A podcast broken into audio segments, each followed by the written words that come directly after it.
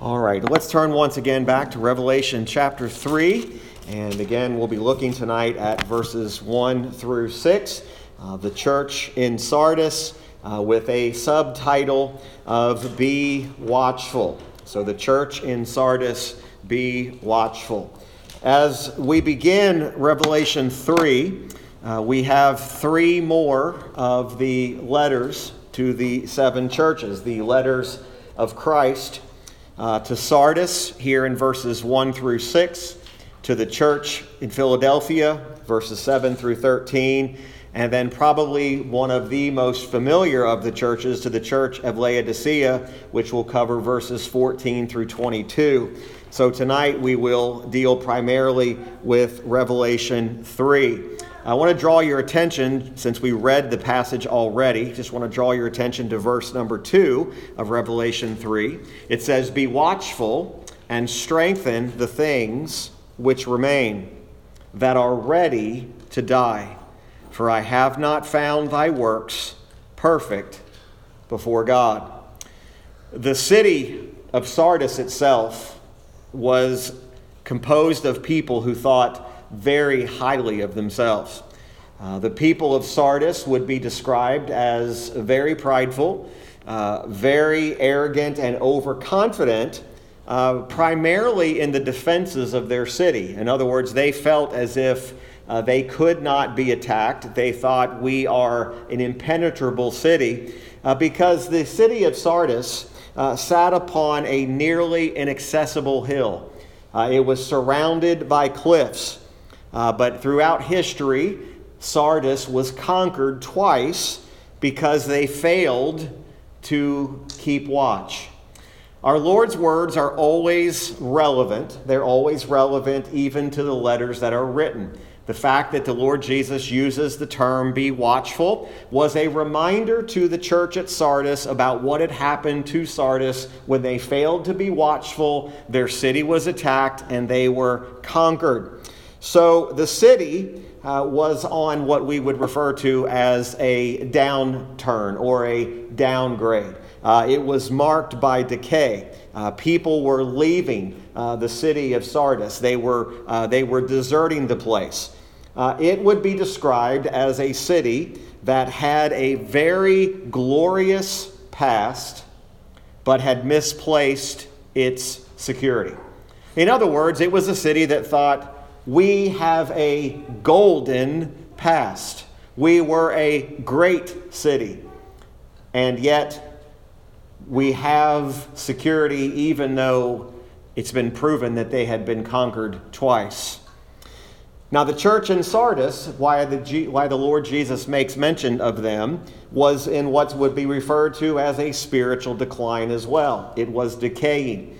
Uh, one commentator used to describe it as a spiritual stupor, to be in a place where really uh, you are not paying attention, you're not watching, you're not really concerned, but yet there was great danger.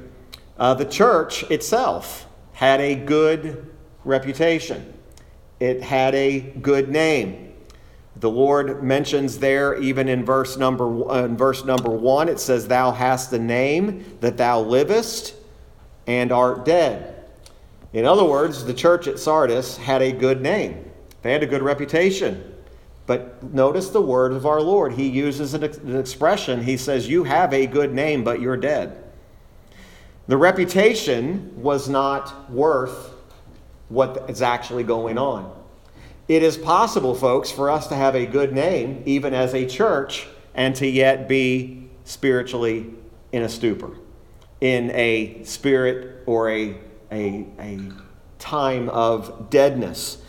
Now, unlike the churches in Pergamos and also in Thyatira, which we've looked at the last two weeks, uh, those places, of course, they were, given in, they were giving in to the social and the economic pressures of the places they were but notice what Christ says in verse 4. He says, You have, thou hast a few names, even in Sardis, which have not defiled their garments, and they shall walk with me in white, for they are worthy.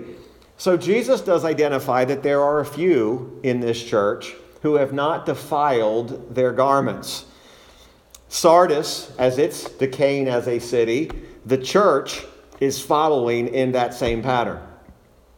Notice Christ describes himself as he who gives life. Look at verse number one. These things saith he that hath the seven spirits of God and the seven stars. I know thy works. Uh, by the very means of the life giving spirits in which Christ describes himself, uh, he is he is telling them, You have the words of life. You have the ministers, the seven spirits of God. You have the seven stars. You have the messengers. You have, the, you have what you need to revive your dead but good reputation church. It almost sounds contrary. How can you have a good name and be dead? That's what Jesus is accusing this church of. You have a good reputation. But spiritually, I know your works, and you are dead. Our Lord's command to them was be watchful. Again, playing on what had caused the city of Sardis to be conquered twice. You're not watching. Not only does he say be watchful, but he also says to strengthen the things which remain. Strengthen those things. Act as you should based upon what you have in the midst. So there are really, um, there's a number of different headings tonight.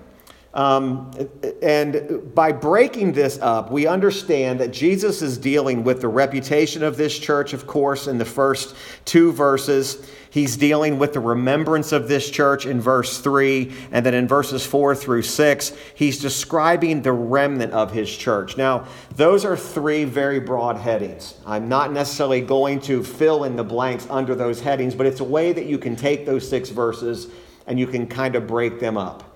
So you have the, the, the idea of the reputation, you have the remembrance, and then you have the remnant. Now, what makes this letter even more remarkable is what we've seen in the previous letters is Jesus has started with a commendation before he goes to the condemnation. In this particular letter to the church at Sardis, he begins not with commending them, but he begins by telling them immediately what is wrong.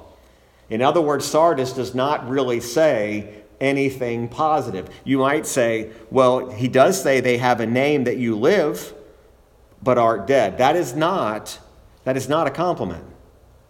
The fact that he's telling them you have a name but you're dead is not commendation, that's a condemnation. This should not be the case.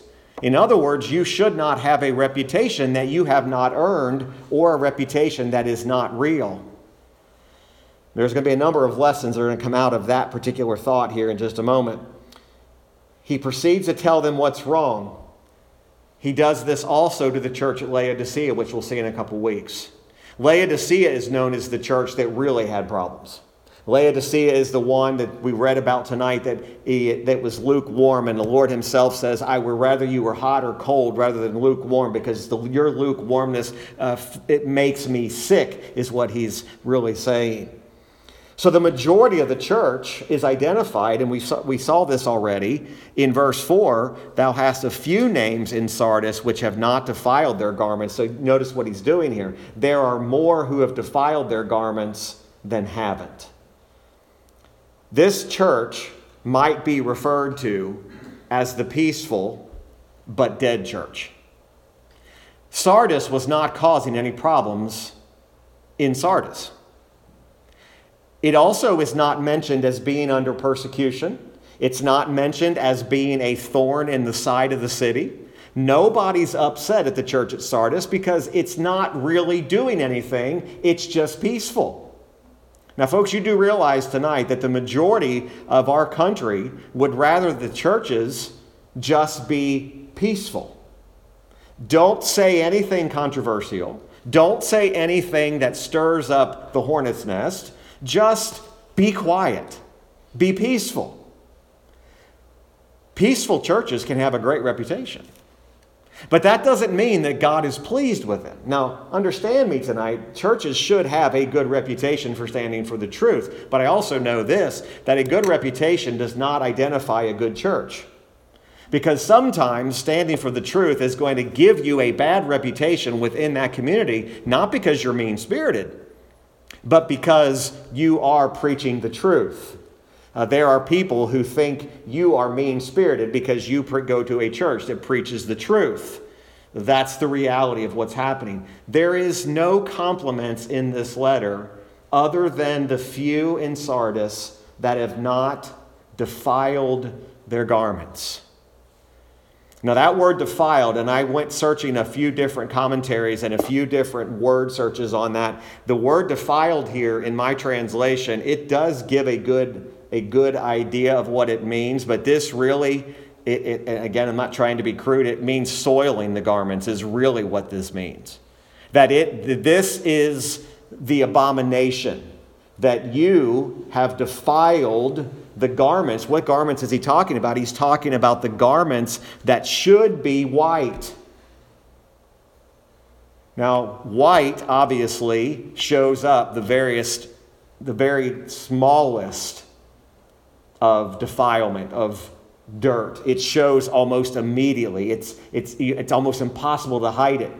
But he says there are few in Sardis who have not defiled their garments and are worthy of me. It's a very important lesson that's being taught here. So, tonight, what I'm going to do is I'm going to give us really two aspects of this. I kind of gave you the outline of the reputation, the remembrance, and the remnant, but I'm going to give you really two headings. One's going to be primarily the exposition, and then the second half, it's going to be the application. So, notice again back in verse 1, it says, I know thy works. I know thy works, that thou hast a name that thou livest Again, Sardis had a good reputation, but here's the truth they did not deserve to have a good reputation. Jesus is declaring that you should not have a good reputation because you, yes, you have a name, but you are dead. They were failing to be a light bearer, they were failing to proclaim boldly and openly the gospel. They were peaceful, but dead. Again, this country would not be upset at all if all the churches in America were just peaceful and said nothing. They would not interfere with services, they would not be bothered. There would be no persecution in churches anywhere around the world if they just sat and did nothing. Just be peaceful. That's what people expect of churches. You're just there to be quiet and be peaceful. That's the opposite of what we're supposed to be. Now, we are preaching the gospel of peace. There is no greater peace than the Lord Jesus Christ. What this world needs is not more legislation, it needs the peace of God. It needs Jesus Christ. But imagine preaching the greatest need that a country has and being retur- with return being persecuted for giving and proclaiming what mankind needs. Peaceful churches are often churches that are not standing for the truth. That's what Jesus is accusing Sardis of. You have a good name in the community because you don't cause any trouble. You're not offending anybody what we've learned on Sundays, the gospel is offensive. It's offensive. There is no way to sugarcoat the gospel, the true gospel, and not offend the sinner. History tells us that the Jews and the Gentiles never really troubled the people in the church in Sardis. Sardis was a peaceful church, it enjoyed peace, but as one commentator put it, it was like the peace you find in a cemetery. It's quiet because it's filled with dead people. That's the reality of what was going on in Sardis. Christ is telling these, this church that they need to wake up and remain awake.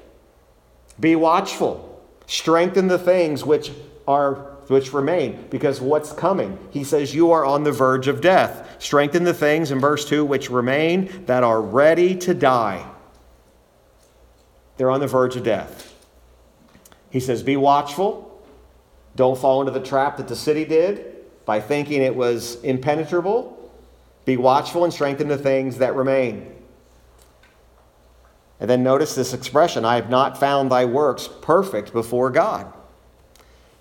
These perfect works, he's identifying that there are things that were happening. There's no doubt if we would have gone to this church in Sardis, they had religious ceremonies going on. They had religious customs. They had traditions. They were probably holding services. But their forms and their liturgy, their order of service, what was going on was dead. It was just a form of godliness. Faith and hope and love genuine sincerity for the love of Christ was lacking. It was just a shell. Had a name, peaceful, but the Lord says unworthy of that reputation and dead. What's Jesus telling them to do? Remember your past. Remember, they were relying on their glorious past, saying, Look, we were a great church one time. We were living and standing for the truth. I can't tell you how many churches over the number of years that's exactly what's happening. They're resting in what they used to be peaceful, but dead.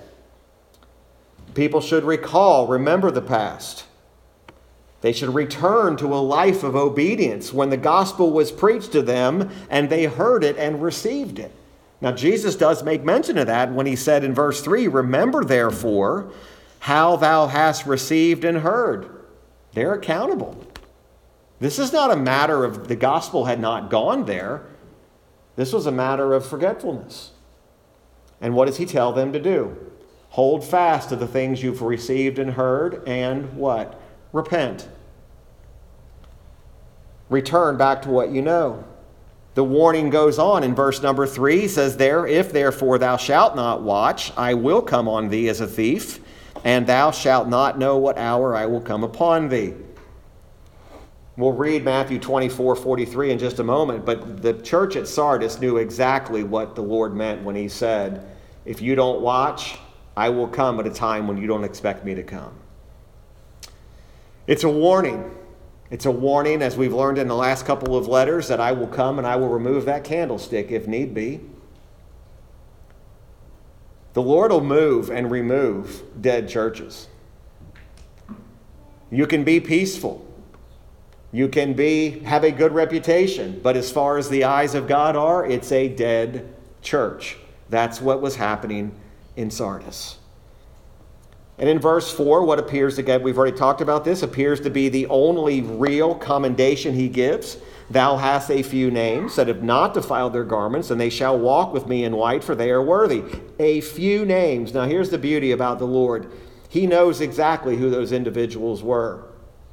When we read the inspired scripture and he says, I know thou hast a few names even in Sardis. You know, Jesus is not just saying that in a general term and saying, yeah, there's a, there's a few. I don't know who they are. No, he knows exactly the names of the people who had not defiled their garments.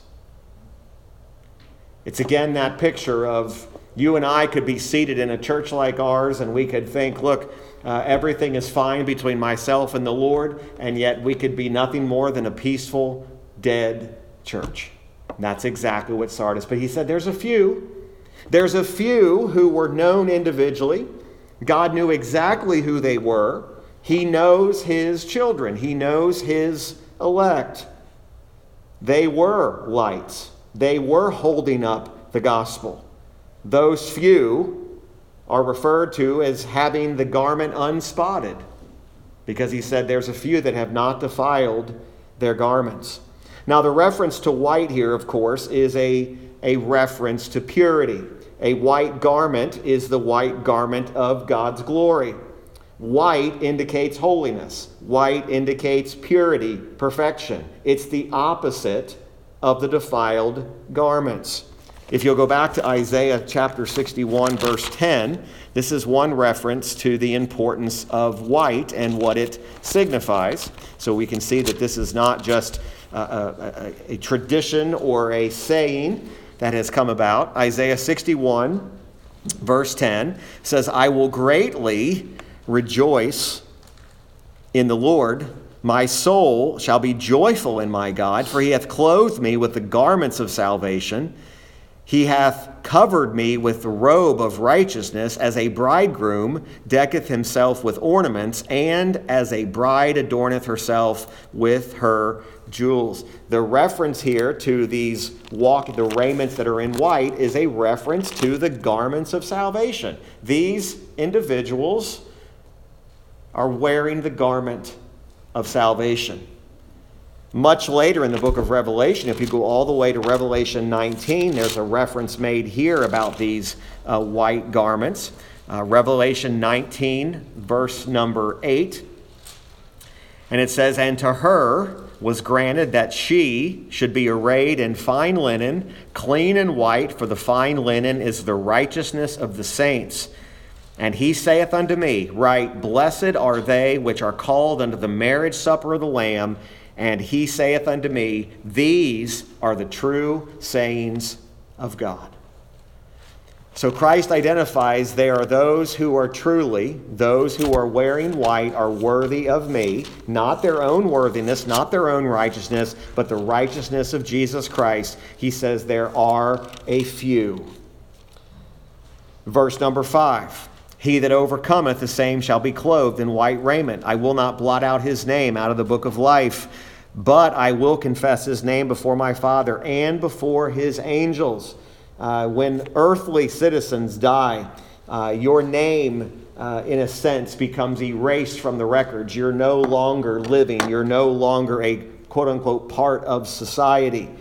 But do you realize that those he's speaking about, those who are worthy of him, those who have not defiled their garments, those who are wearing the garments of salvation, those who are at the marriage supper of the Lamb, which is what Revelation 19, 8, and 9 is talking about, they are those whose names will never be blotted out of the book of life.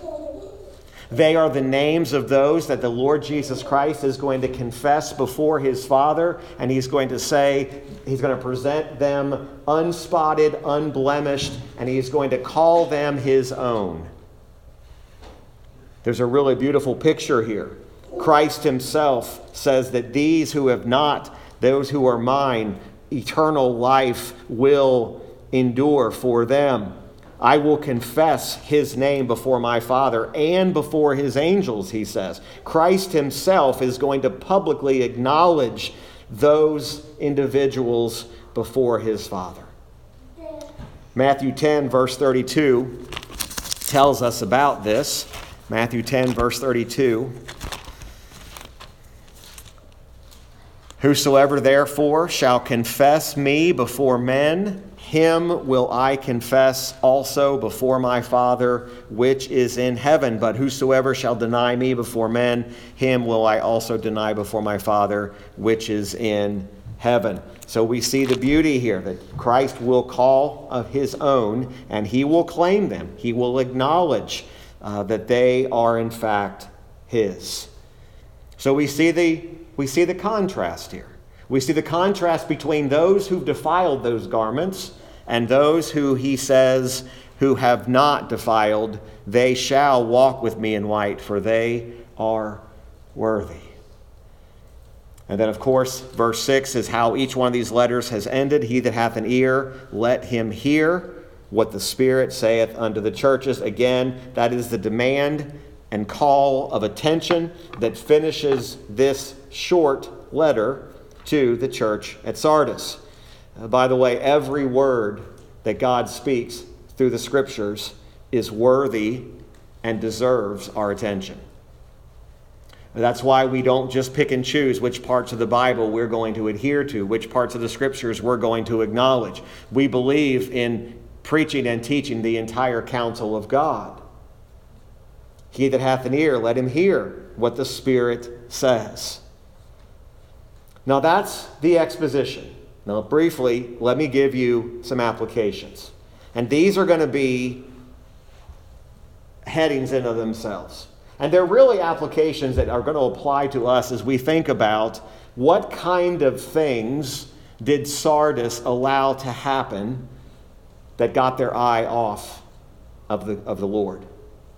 What made them unwatchful? What would make a church like ours, what would make a church today in Springfield become unwatchful? The first heading is the deceitfulness of peace. Peace is deceptive. You know, the world is screaming out that what the world really needs is peace. But do you realize that the peace that they're asking for is not an eternal peace and it's not the peace of God? What they're asking for is peace between people. They're asking for peace between nations, that, that rockets stop flying over nations' borders. And again, we want rockets to stop flying over borders. But do you realize that peace can be deceptive? How many times throughout American history and world history have we witnessed a peace treaty only to be broken? Peace is deceptive. How is peace deceptive in a church? Just like it was for Sardis. We have a good reputation, we're peaceful. It deceives us into believing that we are fine. We could enjoy peace but again, as that commentator mentioned earlier, it could be the peace that we find in a cemetery. I might walk out to a cemetery today and I could sit out there and it's probably pretty peaceful. But what am I surrounded by? Death. I'm surrounded by death. There's no one in those graves that is getting up. But I could say I'm at peace. The book of Jeremiah mentions when Jeremiah the prophet is even preaching, and he preaches about peace, peace. And what does he say? When there is no peace, there are people who are sitting, sitting in churches who think that they're okay with God. They think they're going to heaven. And it's they're not at peace. Their soul is still bound for hell, but yet they think there's peace when there is no peace. Peace can be deceptive. The church at Sardis had all of the ceremonies going. They had the services, they had the traditions. But he says, You are ready to die. And they don't even seem to recognize what's happening. Folks, we don't want to be a church that's peaceful but dead. And that's the deceptiveness. Peace can deceive you. The city of Sardis was deceived into believing that because we're up on these mountains and because we're in an inaccessible hill, nobody can conquer us, and yet that's exactly what happened. The Roman government at one time thought it was impenetrable too, and the Roman government fell. Our nation can think we're at peace and that nothing can attack us, nothing can harm us, no other nation can come against us. It's a false sense of peace, it deceives. So there's a warning in there. Secondly, there is the prospect of hope. Christ is saying there is hope.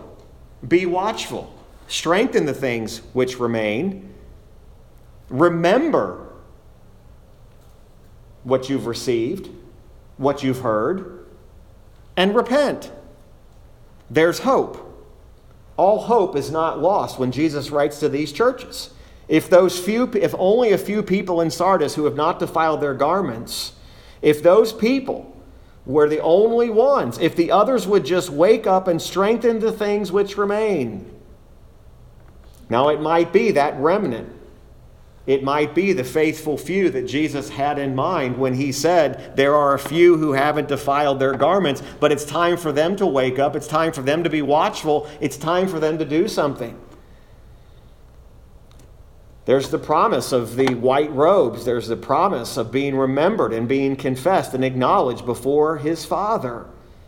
Those ones who are clothed in the white garments from Christ will have their name written eternally in the book of life. So there's still hope. A church today, prayerfully it's not ours, that's at peace, but dying, there's still hope to repent. There's still a possibility of a repentance and a revival, a bringing back to what it once was. Thirdly, there's the promise of judgment. Jesus is very clear that if this church does not wake up, if it does not watch, if it does not receive what it's heard and repent, He says, I will come upon them when they don't expect it. Matthew 24, verses 43 through 44 says, But know this, that if the good man of the house had known in what watch the thief would come, he would have watched and would not have suffered his house to be broken up. The reality is, is when Christ comes to remove these candlesticks, he's not going to announce he's coming. Folks, where is the fear of God? Where is the fear of the Lord's return? Where is the fear of the Lord finding us in a state like Sardis where we're peaceful but dead. You see, tonight, this is something our whole church needs to hear. Everyone that calls this church their church home needs to hear this because this is how deceptive it can be. We can think everything is good and peaceful and we're getting along, and yet we could have the same warning being put on us, but there's only a few who have not defiled the garments. You see, we should be on guard and we should be watchful, just as it says, at all moments to be sure that we are not subjecting ourselves to the promise of God's judgment. now, I gave you the heading of the uh, deceitfulness of peace, but there's also the heading of the perception of peace we might say today, what's the biggest problem with the church? Now, some people might say, well, the biggest problem with the church is scandal. The biggest, biggest problem with the church is, is some of the horrible things we've heard about happening. But do you know that probably the greatest, the greatest problem that's going on in the church is not even these giant scandals? It's the reality of churches being comfortable in the state that they are at peace. You see, we're very quick to point out and say that church is filled with wickedness, and rightfully so. But what about the churches who have just grown comfortable and peaceful and say, what I'm really looking for is just a church that doesn't make waves? It's the perception of a comfortable state. Now, maybe it's our pride, maybe it's our self satisfaction that we forget. We forget that Jesus himself says, I will come like a thief in the night. He's not going to announce it.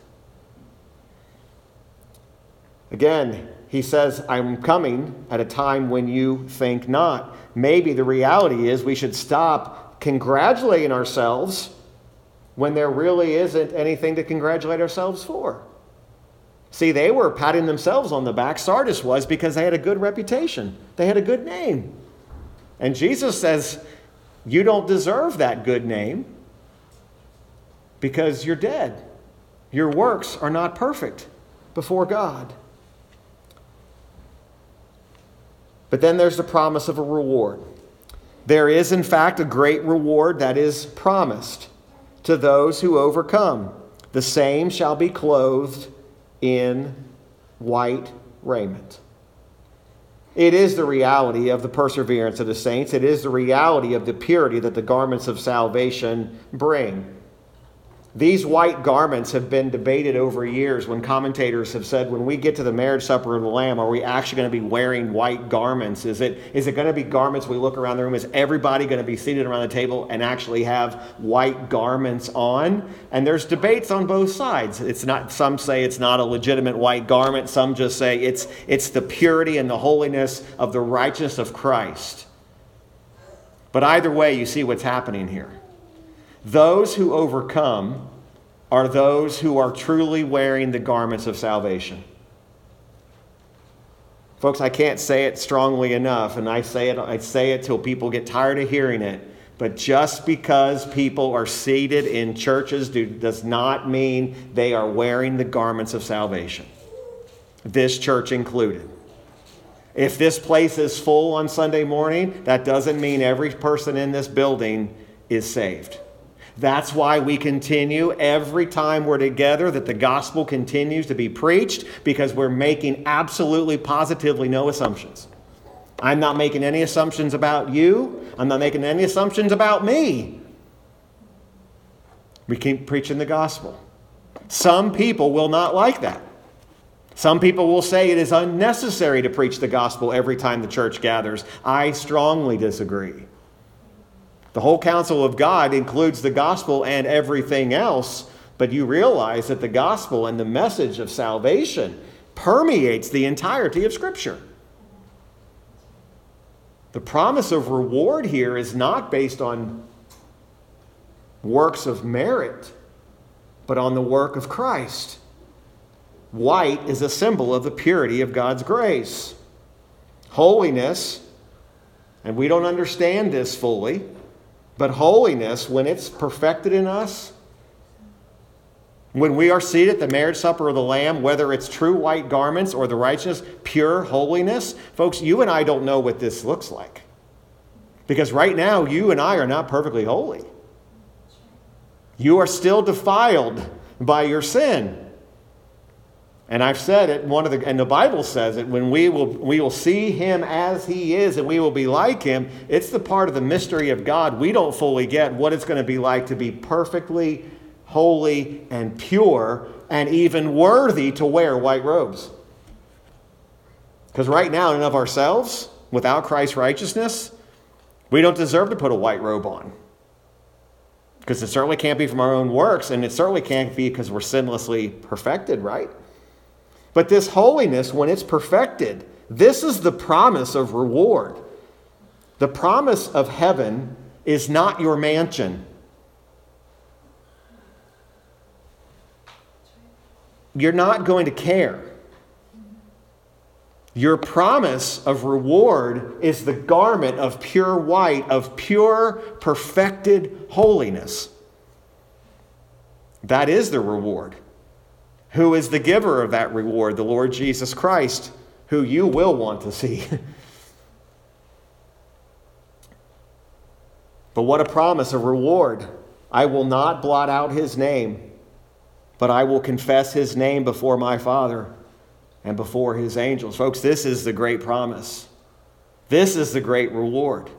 To have one day the Lord Jesus Christ acknowledge us before the Father and present us before the Father as holy and blameless and undefiled in our perfect purity and perfect righteousness based upon the Christ who died for us See, we think in such present terms that we don't think about the glory that awaits us. These application headings, I think they're important to remember. Remember the deceitfulness of peace. Remember that even in a time when we have been deceived by the peace that truly we shouldn't be, there is the prospect of hope. But remember that the judgment that is promised, that God Himself, the Son, will come as a thief in the night as a church and as a church as a whole. May we never get comfortable. May we never just simply say, I've reached what I want to reach. Peaceful church. I go to a peaceful church, but the Lord says is dead.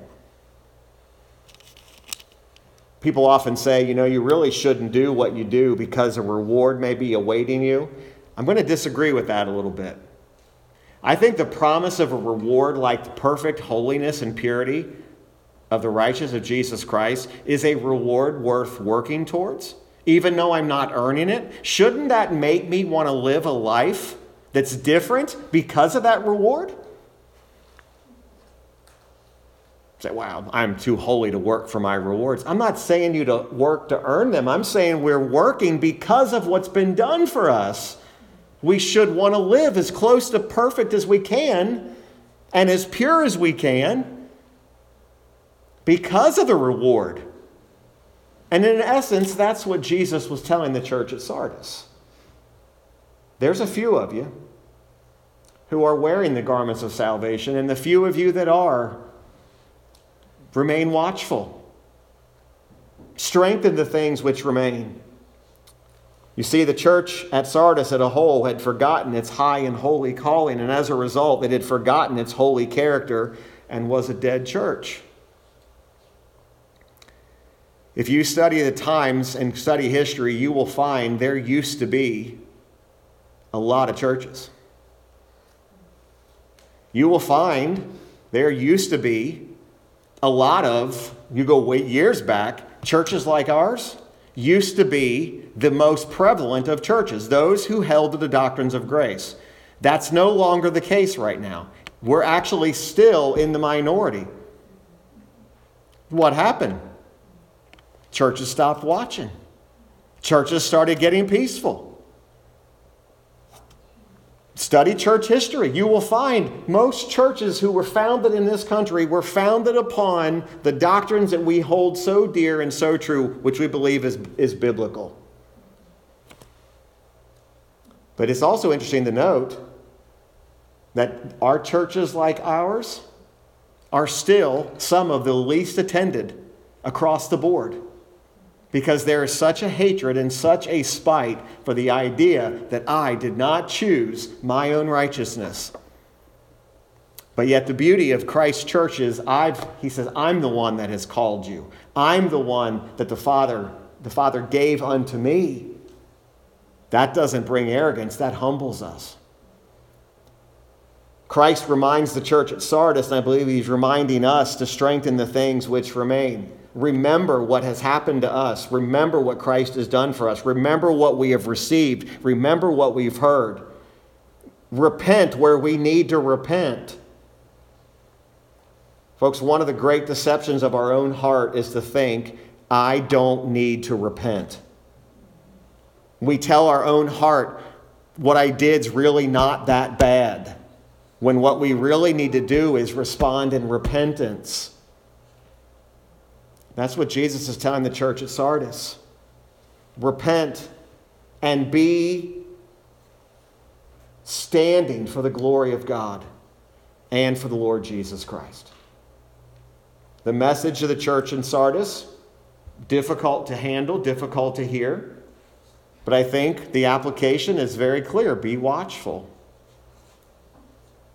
Don't think that it cannot happen to you and don't think it can't happen to us, to where we could be known as a peaceful but dead church. And that's what the Lord is warning not only Sardis against, but also warning all of his churches against. Let's finish our time tonight by singing the hymn on 289. This thought has been running through my mind all week, and the cross alone I glory. 289 will stand as we sing our closing hymn.